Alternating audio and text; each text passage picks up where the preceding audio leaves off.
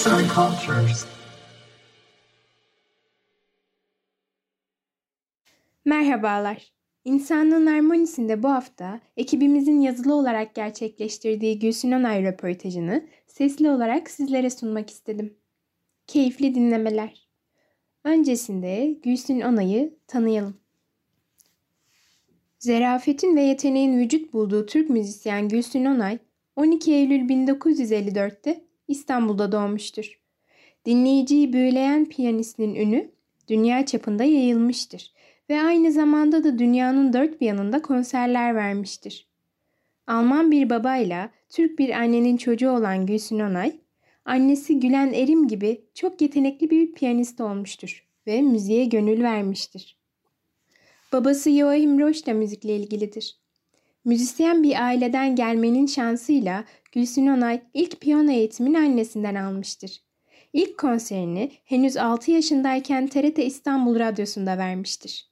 12 yaşına geldiğinde Ulvi Cemal Erkin vasıtasıyla Paris Konservatuarı'na gönderilmiştir. Böylece ailesiyle Paris'e yerleşen Gülsün Onay 16 yaşına geldiğinde konservatuarı birincilikle bitirmiştir. Fransa'da, Almanya'da ve İngiltere'de yaşamıştır. Gülsün Onay bugüne kadar önemli müzik merkezlerinde İngiliz Kraliyet Filarmoni Orkestrası, Filarmoni Orkestrası, Japon Filarmoni Orkestrası, Viyana Filarmoni Orkestrası gibi dinleyicilerle buluşmuştur. Tabi aynı zamanda da önemli konserler vermiştir. Gülsün Onay'ın Chopin yorumları Polonya Üstün Hizmet Nişanı'na layık görülmüştür.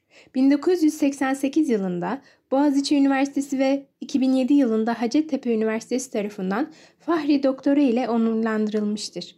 Müzisyenliğinin yanı sıra 2003 yılında UNICEF Milli Komitesi tarafından iyi niyet elçisi seçilmiştir.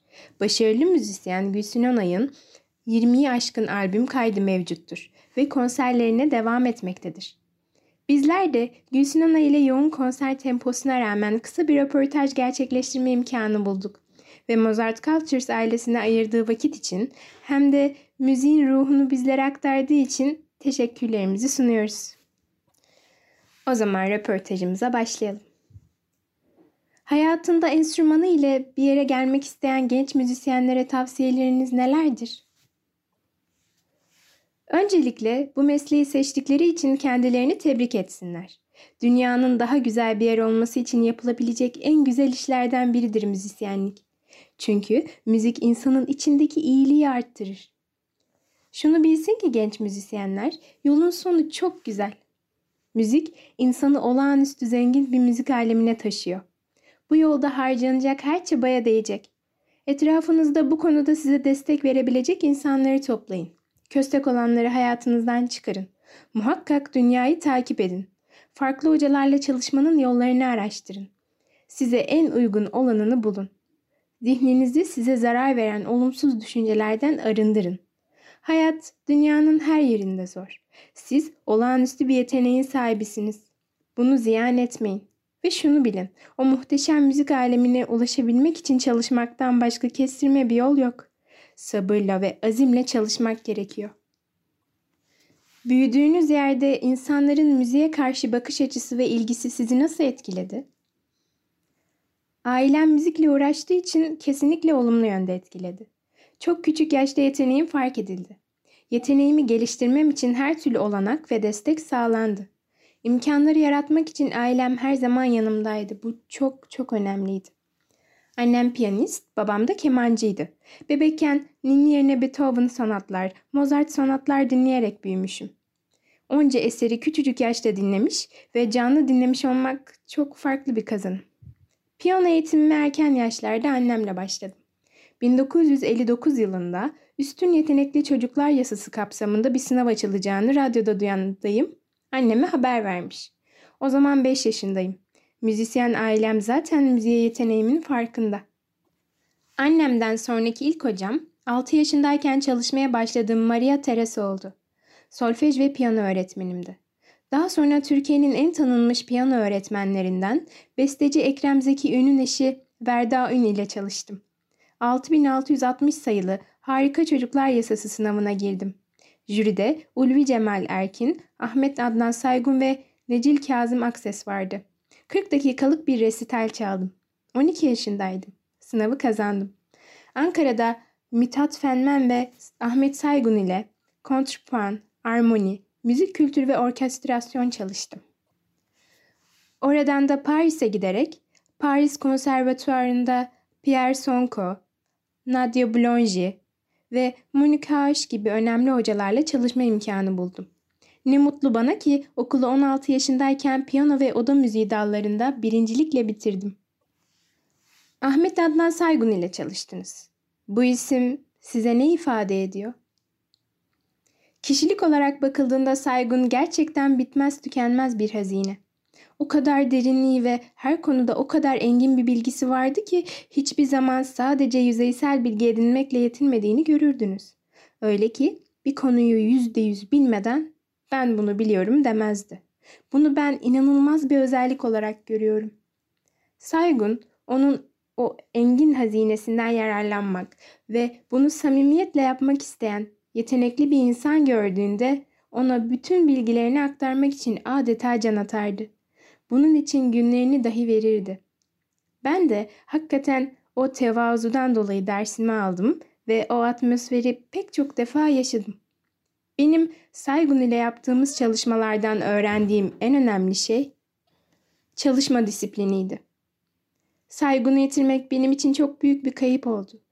Ancak eserleriyle bu güzel ilişkiyi sürdürüyorum ve inşallah onun ruhunu şad ediyorum. Fransa, Almanya, İngiltere ve Türkiye'de bulundunuz, yaşadınız. Bu yerlerde bulunmak müziğe karşı bakış açınızı değiştirdi mi ve size nasıl bir bakış açısı kattı? Dünyayı görmek, farklı gelenekleri, kültürleri gözlemlemek insanı zenginleştiriyor elbette. Bu kitaplardan okuyarak elde edebileceğiniz bir tecrübe değil bence. Gittiğim her şehirde mümkün olduğunca toplu taşıma kullanmaya özen gösteririm ve böylece insanları, oradaki hayatı gözlemleyebiliyorum. Ve sonra konserde o insanlarla daha gerçek bir iletişim kurabildiğimi hissediyorum. Paris'te yaşadığınız yıllarda amatör olarak tiyatro ile ilgilendiniz. Tiyatronun sizin için önemi nedir? Tiyatro çok sevdiğim bir uğraştı gerçekten. Başka kimliklere, duygu durumlarına, hallere bürünmek müthiş etkileyici bir çalışma. Bu kadim sanat dalına amatörce de olsa bulaşmış olmak beni çok mutlu ediyor. Oyunculuk hayalini kurduğum bir işti gençken. Ama iyi ki piyanist olmaya karar vermiş. Dost meclislerinde yaptığım taklitlerle yetinebiliyorum. Hiç sizi gerçekten zorlayan ve ara vermek istediğiniz ya da bu işi bırakmak istediğiniz bir zaman oldu mu? Hayır, hiç öyle hissetmedim. Aksine müzik beni yaşama bağlayan, zorlandığım her anımda imdadıma yetişen bir ilaç oldu. Size göre Türkiye'de müziği icra eden biri olarak işinizin zor kısmı nedir? Sanıyorum her işte olduğu gibi insan ilişkileri zaman zaman organizasyonların yaşadığı olumsuz koşullar, ön yargılar. Hayata her zaman olumlu bakmaya çalışan bir kişi olarak sevgiyle ve iletişim kanallarını her kesimden insanla açık tutarak olası zorlukları aşabildiğimi düşünüyorum. Bu nedenle büyük zorluklar yaşadığımı söyleyemem. Birçok yerde konser verdiniz.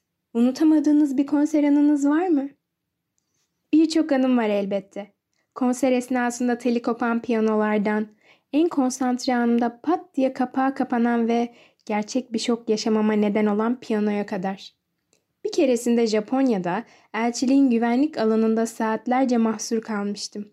Tabi cep telefonu falan da olmadığı için kimseye haber veremedim. Yardım çağıramadım. Görevlinin beni fark edip çıkartıncaya kadar geçen saatler boyunca kafamda seslendirdiğim konçertoları unutmam imkansız. Müzik sizde aileden gelen bir şey. Fakat bunun dışında ilgilendiğiniz alanlar veya profesyonel olarak yapmak istediğiniz bir iş var mı? Bana her meslek cazip geliyor. Küçükken doktor olmak isterdim. Genç kızlığımda matematik çok ilgimi çekti. Tiyatro merakımsa hiç sönmedi. Ama sanırım müzik hayatımı tamamen kaplıyor. Yazan Ece Özcan Seslendiren Berfin Karakaya